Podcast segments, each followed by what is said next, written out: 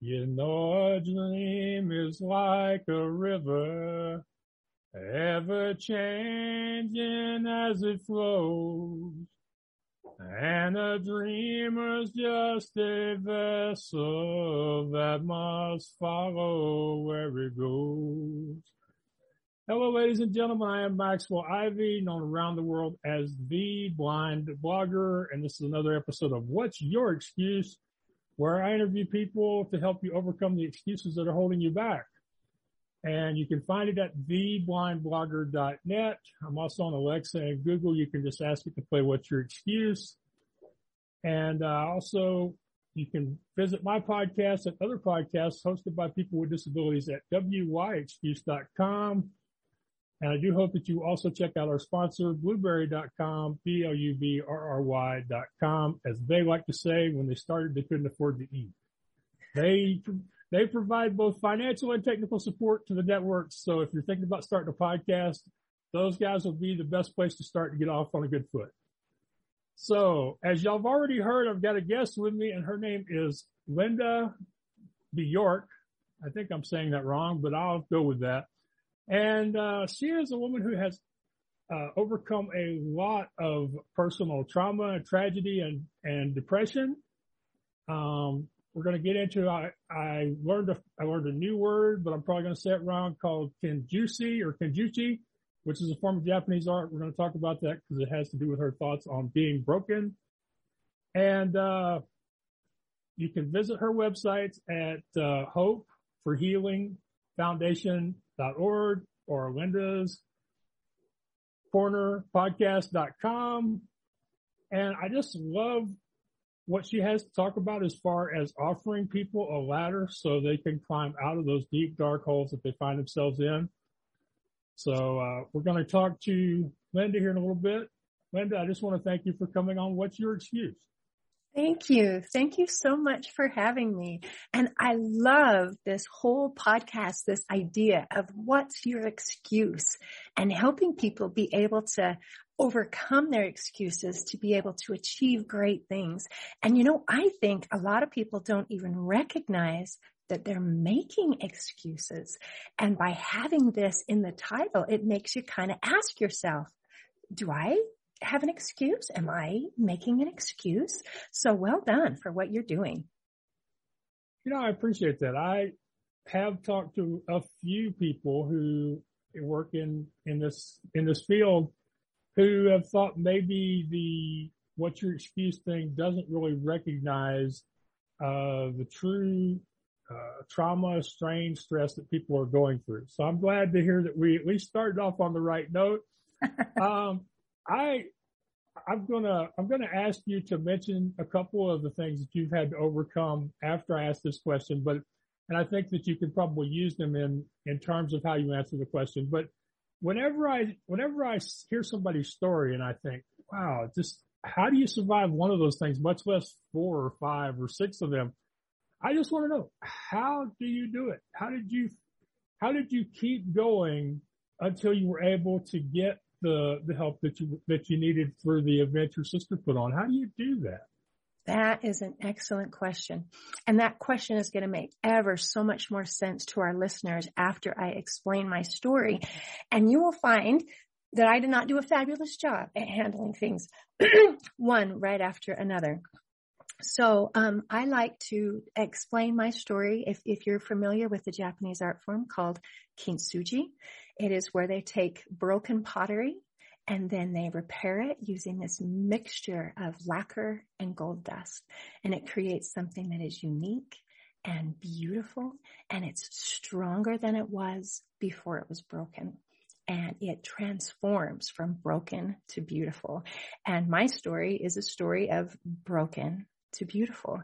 And there are different types of broken. Say, for example, you're crossing the street, accidentally drop your cell phone, the screen cracks, and you think, oh, dang it. I broke my phone. And then you might just pick it up and dust it off and keep on using it because it still works. So for me, my basic brokenness was lifelong feelings that I'm not good enough. I don't matter. In fact, I am invisible. I felt broken. And yet I can still function. I can still live my life just fine. Well, there's another level of broken. Say you're crossing the street, accidentally drop your cell phone, and then a truck runs it over. So then we have a different type of a situation where it's not just broken, it's crushed and it doesn't work very well. And for me, being crushed was struggling with debilitating depression and social anxiety. It was as if my, my comfort zone absolutely collapsed and I, I didn't feel safe, not anywhere, not with anyone.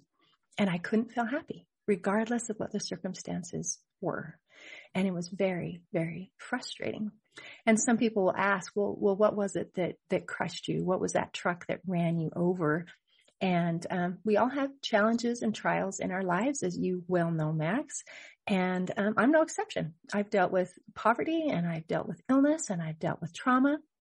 Uh, for example, I once um, had my mouth wired shut for six weeks so that my broken jaw could heal um, properly. And during that time, I, I, couldn't eat, I couldn't speak, um, and I, I, I couldn't. The only sustenance I could get was what I could suck through a straw. And I have also survived a catastrophic engine failure in a small two-person airplane we were um, flying along. All of a sudden, there's this big explosion sound, and then smoke starts pouring out of the cowling, and oil is oozing at my feet, and the plane is just shaking so violently. I thought pieces were going to start falling off the plane, and we were going to plummet to the ground. And it was really scary, and it was obvious that we weren't going to make it to a runway um, we had to search the ground and, and, and try to find a place we could land that wouldn't kill us or hopefully not damage people and property down there. And it was a pretty scary situation. I've also arrived at the scene of a motorcycle accident in time to see my son's broken body lying in the middle of an intersection surrounded by flashing lights and emergency personnel. And that's an image that I will never forget.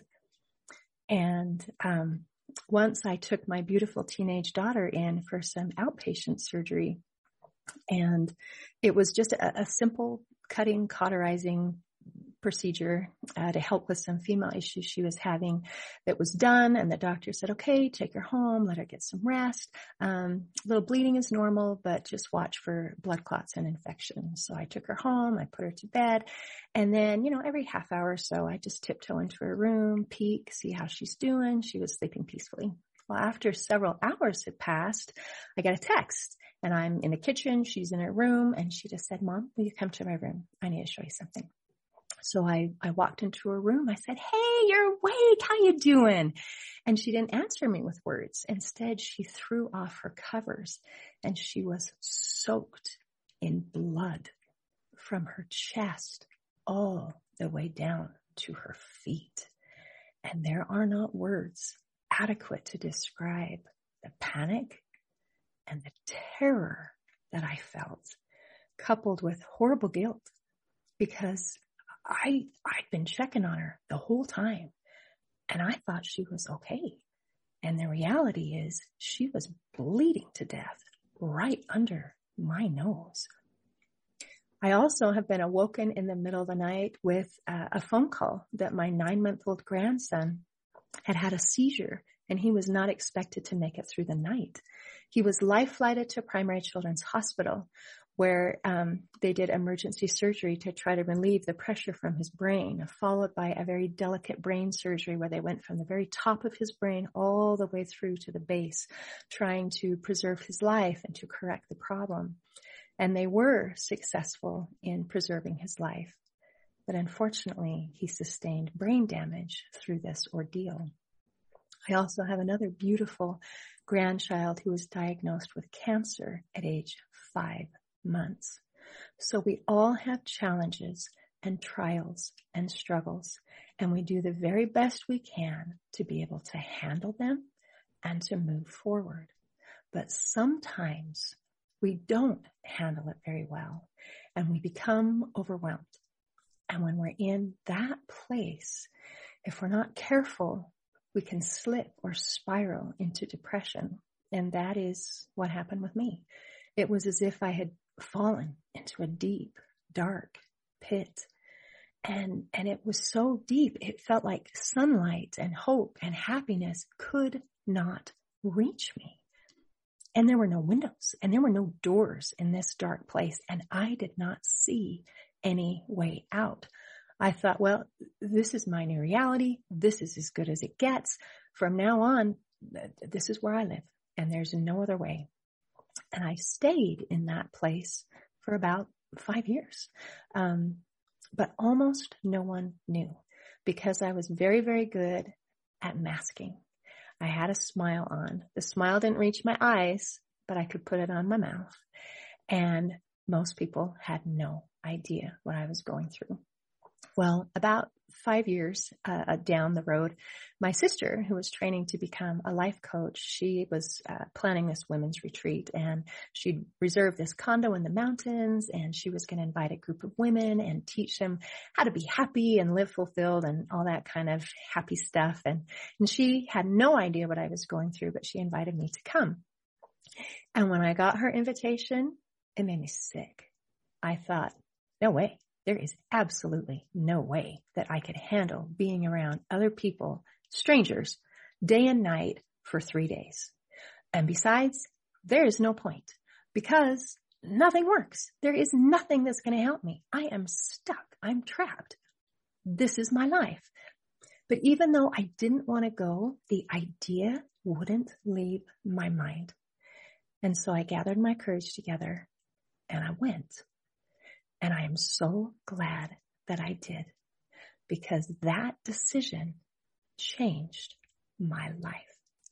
It is as if my sister lowered a ladder down into my deep dark hole and she showed me a way to climb out. And it was very much a ladder. It wasn't an elevator. It wasn't a press of a button and you're all better. It took time. It took effort and it was hard, but it worked. And I have learned from my experiences that healing is not like flipping on a light switch where it's instant. It's more like a sunrise where the changes from moment to moment might be imperceptible, but it does come and it's beautiful.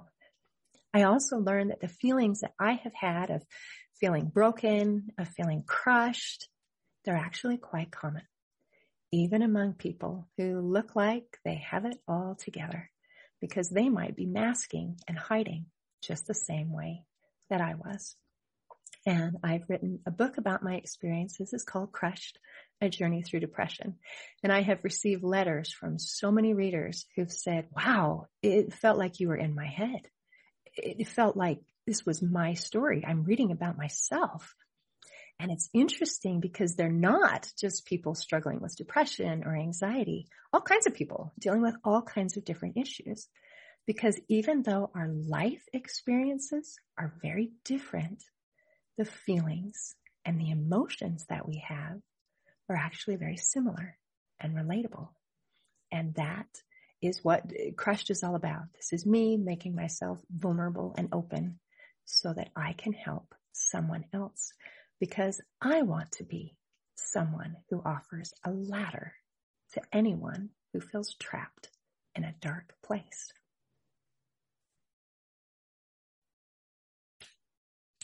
Thank you, Max.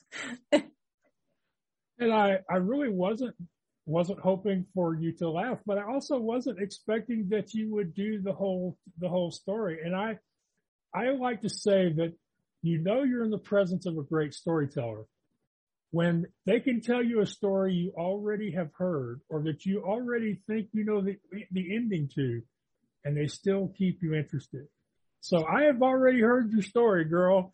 And I was still sitting here thinking to myself, Max, please don't move. Please don't sneeze because this is brilliant and you do not want to break the spell that's going on here. So, uh, really honored that you, that you did the whole thing. And oh, by the way, anybody who says that you are bad at telling your story, they're just in too big a hurry. Uh, and, and you know this, there are podcast hosts and radio hosts who are just so focused on the clock and they're so committed to 15 minutes or 20 minutes or 30 minutes that giving somebody the time and space to tell an important story just isn't in their mindset. They just can't see it. That's true. Well, thank you for your patience and for listening to it again. You No, know, I- the past is the past, but I can change my future, right? Yeah, yeah, you certainly can. So we're all very happy to see that you were were able to do to do this, and that now, not only with your book, but also with your website and with courses, you're uh, doing your best best to be that ladder to other people. So, uh, how difficult was it to write this book? Um, I know that they, I know a lot of people will will think it's easy to write a book where it's where you're basically telling your story, but since you have probably had to relive some of that stuff, how difficult was it to write the book, and were you, and when you were writing it, what what were you thinking about as far as expectations for the end of, results of it? Excellent question. So as I was just starting in this process of healing from going to this dark place to climbing up this ladder, I felt this inspiration very strong of you need to write this down. And I thought, okay, no problem. So the actual writing wasn't super hard because I did not envision it turning into a book. I was just writing what was going on. The hard part was after I got to a much better place, not 100%, but huge improvement where another inspiration came and said, okay, now put this into a book and share it so that other people can heal. And I thought, heck no, no way. because it's, it is not cute, fluffy fiction. It is hard. It is real. It is raw. It is messy and it doesn't show me in an awesome light. It shows me as a mortal, fallible human who had a really hard time and wanted to give up a lot. And, you know, just things that if you're in a healthy, good place seem so easy. And when you're in a not good place are excruciatingly painful. So yeah, it was actually harder allowing someone else to read it than it was to write it. You know, I've I've written a, a couple of books myself, and I generally do the same thing. I generally write it while it was happening, or I try to put myself in that place and write it as if it's happening now, which is why I end up with a lot of problems with my noun and verb tenses not agreeing and drive my editor nuts because of constantly going back and forth in time. uh, but I find the harder part isn't the, for me, and it's kind of the same thing. The hard part isn't the writing. The hard part is the editing where you have to go through it with somebody else who didn't live through it and answer questions about, well, why did you write this? And why, what were you feeling at the time? And, and could you express that more clearly? Cause I'm not sure you're going deep enough kind of stuff. Hmm. Yeah. One advantage of writing when you're in it is, man, you feel deeply and that that deep feeling actually comes through in the writing. In fact, if I tried to write it now, I, I couldn't. It wouldn't have the same power because I don't feel that way anymore. I feel great. I feel fantastic. And it's hard to remember how horrible it was. But man, when you're in it, ugh, that was the moment to capture it. Right. Now, at this point, do you ever have days where you where you where you start to feel overwhelmed again, where you start to be dragged out of this good place that you're in now? Excellent question. And you know, wouldn't it be lovely if life was like this where we had, you know, maybe a movie type type situation where there's that one climax and then you you win the battle and then you have this lovely denouement and we live happily ever after and right off into the sunset.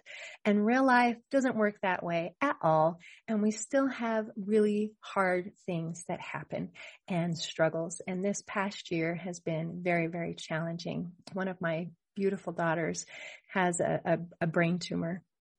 And um, she has gone through uh, it's, it's been rough. It's been rough. And uh, we're not we're not out of the woods yet.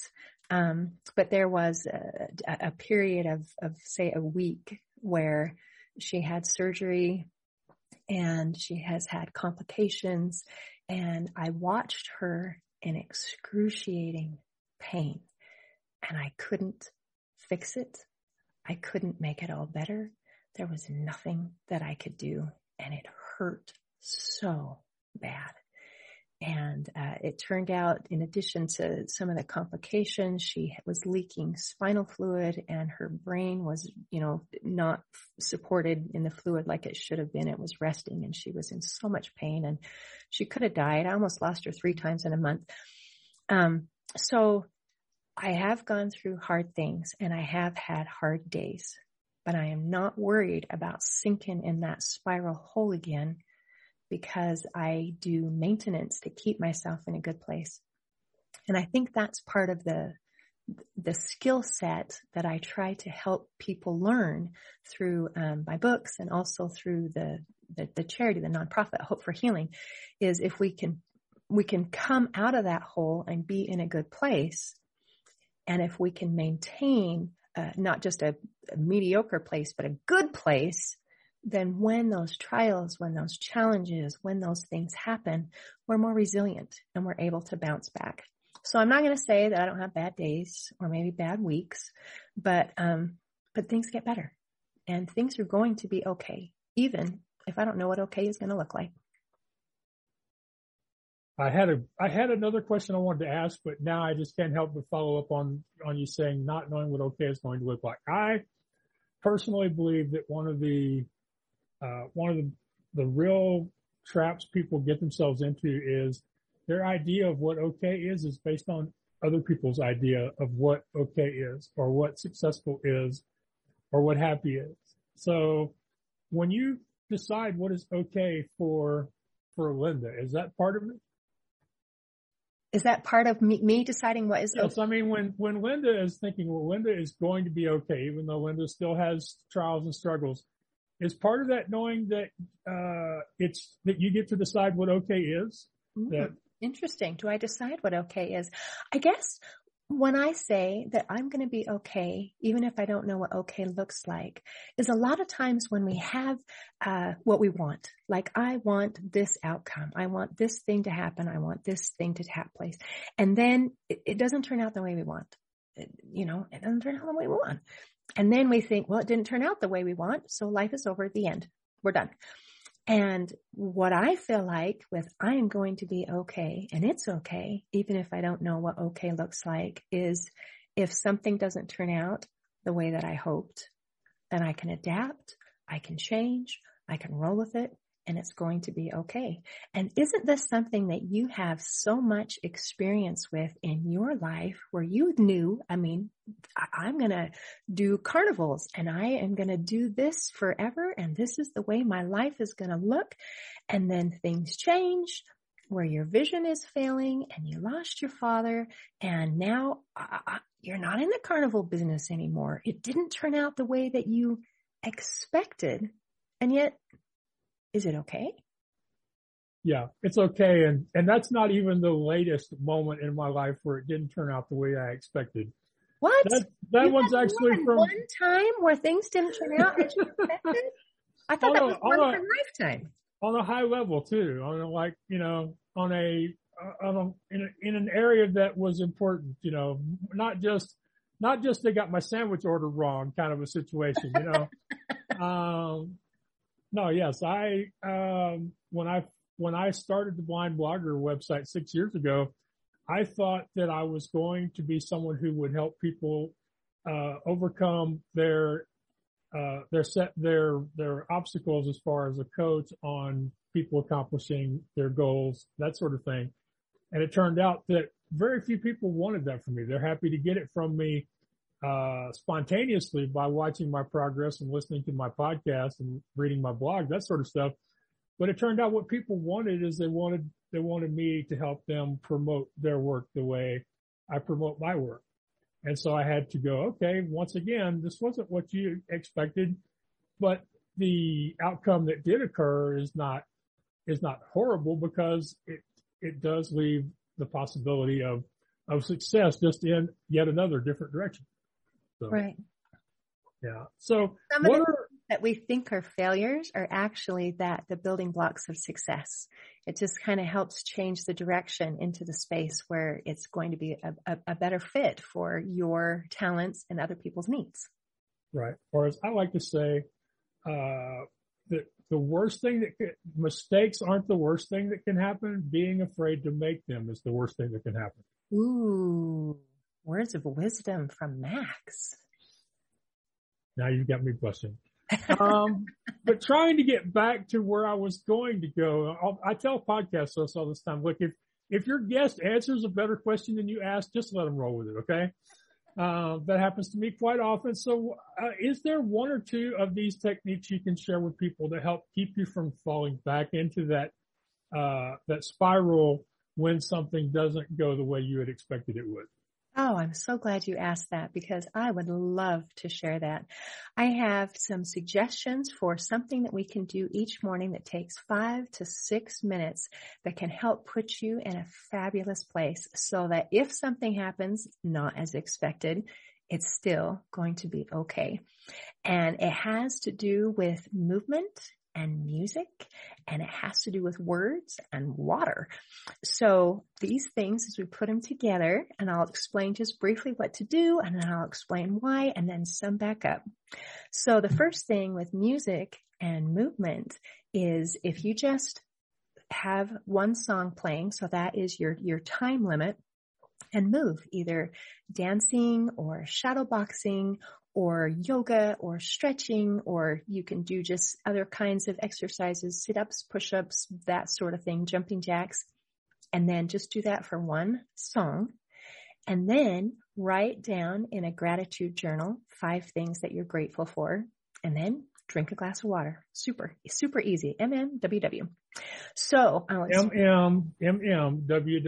Mm-hmm. Music, movement, words, and, and water words and water. Okay. Yeah. Music, movement, words and water, y'all. Well, you know, I sometimes don't catch on quite quickly enough. So I wanted to, wanted to make sure I had it straight. Do I get, do I get, do I get double points if, if I sing instead of, instead of move while I'm listening to somebody else, else's I music? I am so glad you mentioned that because I'm going to suggest that as one of the options. So I'll go through movement real quickly and then I'll right. over to the music and then that option to be able to sing instead of to dance because that works really well. So movement if we move our bodies, it helps us to increase our energy. It helps to, uh, if we're feeling like we're struggling, our, our, energy is low, moving, even though it seems counterintuitive when you think you should be resting, it's moving that helps us to be able to pop that energy back up. And it also helps to relax our muscle tension. It helps to reduce the levels of cortisol in our bodies. It helps to increase the amount of endorphins in our brains. They help us to feel good. And it does just amazing things to help release, uh, relieve stress. Now music is one of the most powerful tools that's out there to be able to affect our mood. And they've done fMRI scans and music stimulates more parts of the brain than anything else that we can do. And wow, I did not know that. Isn't that cool? Our brain waves actually synchronize somewhat to the beat of the music. And so you can use that in different ways. If you're feeling like stressed and ah, listening to calming music can actually help literally help your brain waves to be able to calm down so that you can think better. And if you're struggling with getting motivation, like I do not want to face today, listening to bouncy, positive, upbeat music, then that can literally help jumpstart our brain and put us into a better place. And music just does amazing things. And then your suggestion, because you're a singer, um, if you want to really boost the power of music, you sing along. And singing has been scientifically proven to do so many incredible things for our, our brains and for our bodies even. It helps relax muscle tension like exercise does. Isn't that crazy? And it also mm-hmm. helps to increase the endorphins and it helps to reduce the levels of cortisol, those stress hormones. And there have been lots of studies done on depression and anxiety and singing. And one of my absolute favorites is they took a group of people who are struggling with depression and anxiety. They had a control group. They said, you guys just keep doing what you're doing. Then they took another group and they said, all right, all we want is for you to sing a song every day. Just sing every day. 30 days later, came back and checked. The control group was exactly the same as they were before. The group that had practiced the singing had significantly lower levels of depression and anxiety. And the only change that they made was singing a song every day. Now, scientists understand some of the reasons, but not everything. One of the things that they have found is that there is a tiny little organ in the inner ear called the sacculus that is stimulated when we sing. I don't know if it's necessarily if we talk or whatever, listen to music, but when we sing, it's stimulated and that sends an immediate boost of pleasure uh, to, to the brain when that is stimulated. So it's amazing. It's an incredible tool that can help change the way you feel in just a couple minutes. So movement and music, either moving or singing along to the, to the, to the, to the song. And then the next thing is gratitude. Now, gratitude journals, a lot of people think, oh, isn't that nice for those soft little fluffy Pollyanna people who like to do and, but it's not for like real people who are dealing with real issues in life. But the research shows that it actually does incredible things. Uh, gratitude helps to uh, stimulate the prefrontal cortex of the brain, which helps us to be able to be more in the present. And it helps us to be able to, this is where our rational thought takes place. So it helps us so that our emotions don't hijack our ability to, to choose and to think. And there's a part of the prefrontal cortex called the medial prefrontal cortex, which is the one spot in the brain where the emotional brain and the rational brain actually have a direct connection. And that is stimulated when we are in a attitude of gratitude. So it helps us to be able to manage our emotions better. It also helps to uh, increase the elasticity of the, of the brain which is absolutely necessary for any kind of healing, any kind of improvement in our in our brains and in our in our minds. Any healing it requires that uh, elasticity. So it does just these amazing, amazing things. So uh, there was a study done. Again, it's one of my favorite studies where they took a people a group of people who were struggling with severe depression. And they said, okay, uh, we just want you to write three things you're grateful for every day. And then 15 days later, they checked to see if it made any difference. And they found that in 94% of the participants, they had an improvement. They had gone from severely depressed to either moderately depressed or mildly depressed. So it did not magically solve all of their problems, but it helped them improve amazingly. And that was just a little more than two weeks. So putting these kinds of things together is magical. Now, the last thing that I mentioned was water and drinking water is one of the, the easiest, cheapest ways that we can help improve our, our brains and our bodies, our mental and emotional health. Our brains are made of like 73% water. So if it is dehydrated even as little as 1%, it causes real problems with the way that we feel, with our mood and with our, um, I don't know, just the way we feel. And so being sufficiently hydrated is super, super important to help us be happy. So put all those things together. This is a powerful punch that you can do in five or six minutes because songs usually last three to four minutes. So that's why it's either five or six. And then, so you get up, you sing a song if you're Max while you're listening to music and everyone else can either sing or move around. And then when you're done with that, grab your paper and your pen, write five things that you're grateful for or type it on the computer, drink a bottle of water, go about your day. But if we do that small, simple daily morning routine, it changes the way that we show up. And there is a quote by Viktor Frankl where he said, between stimulus and response, there is a space. In that space lies our power to choose our response. In our response lies our growth and our happiness. So as we do these small, simple things in the morning, it puts us in a good place so that between stimulus and response, we can choose a response and act rather than reacting. And it changes everything. Right. And just to follow that up, uh, for those who don't know who Viktor Frankl is, uh, he survived a very long time in a Nazi concentration camp. Yes, he did. So if there's a man who knows something about getting in that space between stimulus and response, he definitely was in a position to, to, to know what he was talking about. Yes. Yes. Okay. So just a couple of things that, that occurred to me during this, during this uh, technique that you were sharing with us. And so, thank you so much for your generosity because it, it does often turn out that very small things like that can have a big impact on our, our days and our lives. So two things occur to me. One is that I'm always singing. So I have to wonder what my mental health would be like if I stopped singing.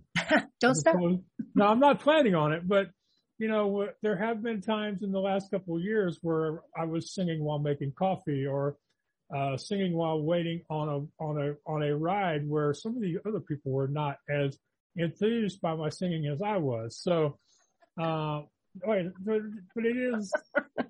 But I, I'm just sitting there thinking, you know, I'm actually singing all the time. Maybe that's why you are so much better at finding uh, the positive and not, you know, get dragged down like that. And then the other thing I was thinking about, you mentioned that a lot of people think about the whole idea of gratitude as being, you know, woo woo for, uh, not for, not for real people.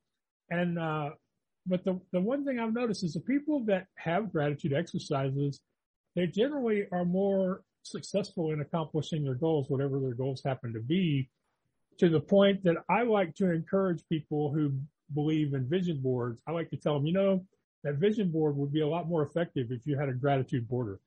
Ooh, I like that. Yes, I have heard that with a lot of people who teach about manifestation, that if you want good things to come into your life, then you start by being grateful for what you have. So I tell them, you know, besides the pictures of stuff you want, you need to have pictures and, and quotes of stuff you've already got. And, uh, well, I tell you, I'm really honored that you've taken the extra time to sit down with me and, and share some of your experiences. Uh, I, I did mean it sincerely. Anybody who, uh, is not, uh, enthralled by your story and the way you tell it is just in too big a hurry and they need to, you know, maybe put some extra blank time in their schedule because it's, it's, it just, it just changed. I, I'll tell you what I was thinking of. This is, this is no BS. I listen to most of my audiobooks being recorded by the National Library of Services for the Blind. And over the last 10 years, they've had a woman there named Mary Hartland Margolin. She's almost, almost every year she's voted as the best woman reader that we have.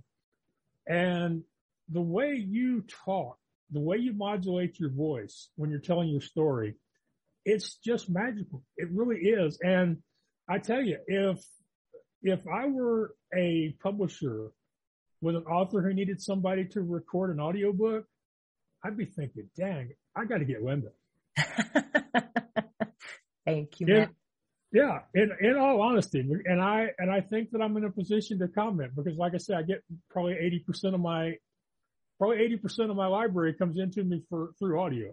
So, but I love the way you tell your story. I love how honest you are. Um, which if, if you don't mind, I'd like to ask that as my last question before we wrap up today. Do you ever run across anybody who is critical of you because you're too open and too authentic and too, too out there with your personal story? Yes, yes, I have. I have been uh, criticized and by people who are very, very close to me and it hurts and I, I allowed it to hurt me and I thought, oh, dang, I guess I shouldn't share my story. I guess I shouldn't, you know, maybe I should just crawl back into my hole and, you know, do my own thing. And, and then I have decided, you know what? It's okay that it's not accepted by everyone because I guess nobody's story is for everyone, but it is for a lot of people who need it. And I would be uh, foolish if I allowed those voices who say, you know, no, you just need to be quiet and, you know, let the professionals take care of it.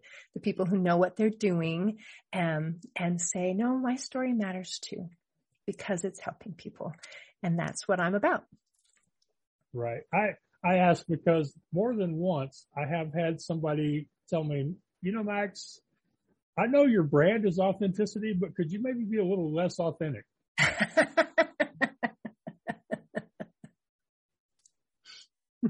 Yeah. And, and there's, and there are occasionally people who come up to me who still don't believe this is really who I am that, you know, I've just found some sort of way to tell these stories, um, you know, more openly than, than the next person that it, that I'm doing it for effect rather than because it's just the way I enjoy doing it. hmm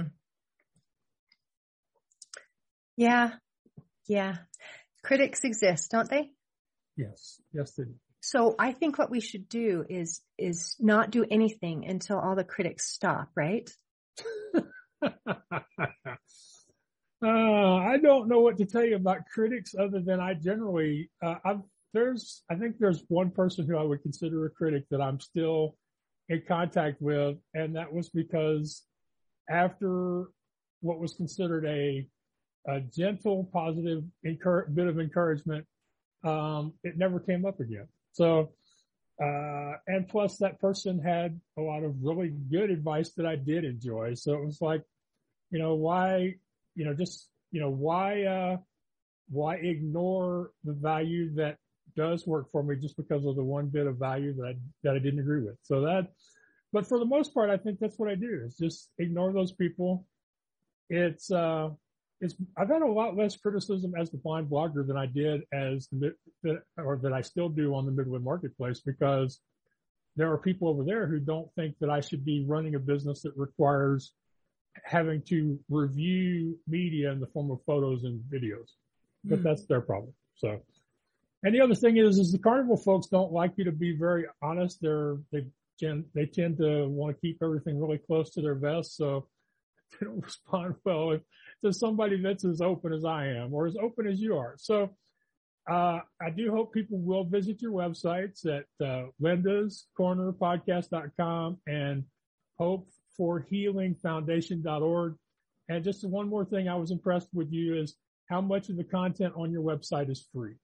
I mean, because it seems like there's just so much pressure to monetize, to scale, to funnel, and you're continuing to be the person that you've become through your own journey. So is there one last thing you'd like to share with uh, the listeners before we call it a day? I would just like to share for anyone who's ever struggled with the things that I have that you're not alone and that there really is hope for healing and there is a beautiful, beautiful sunrise ahead. You just have to grab it. Well, thank you so much, Linda. I really appreciate you taking the time to, to come on. What's your excuse? Thank you for having me. Okay. Uh, I just want to thank y'all for listening yet, yet again. Without y'all support, I couldn't continue to do this. And let's just think about some of the things we learned from, from Linda that many people are struggling, but we don't know it because they're good at masking. That she shared this wonderful MMWW with us to try to get each day off to a good start and avoid spiraling down to the dark place. And that when she did get help, it wasn't an elevator. It wasn't a hoist. It wasn't a catapult. catapult. It was a ladder. So even with help, she still had to climb. All right. I hope y'all will visit my website, theblindblogger.net and the podcast network. What's your excuse at wyexcuse.com. And please do check out the sponsor blubrry.com because without them, half the time the website would probably be offline. Y'all have no idea how much technical support they're giving me in order, in order to, uh, be part of the, uh, the wonderful ideal that we have for the network, which is by bringing together people with disabilities who want to start or grow podcasts, that we can create a community that can help a lot more people by, uh, by growing those audiences, bringing more awareness to their work. Okay. So thank you again. Take care now. Too many times we stand aside and let the water slip away. What we put off to tomorrow has finally come today. So don't stand upon the shoreline and say you're satisfied. But choose to chance the rapids and dare to dance the tide.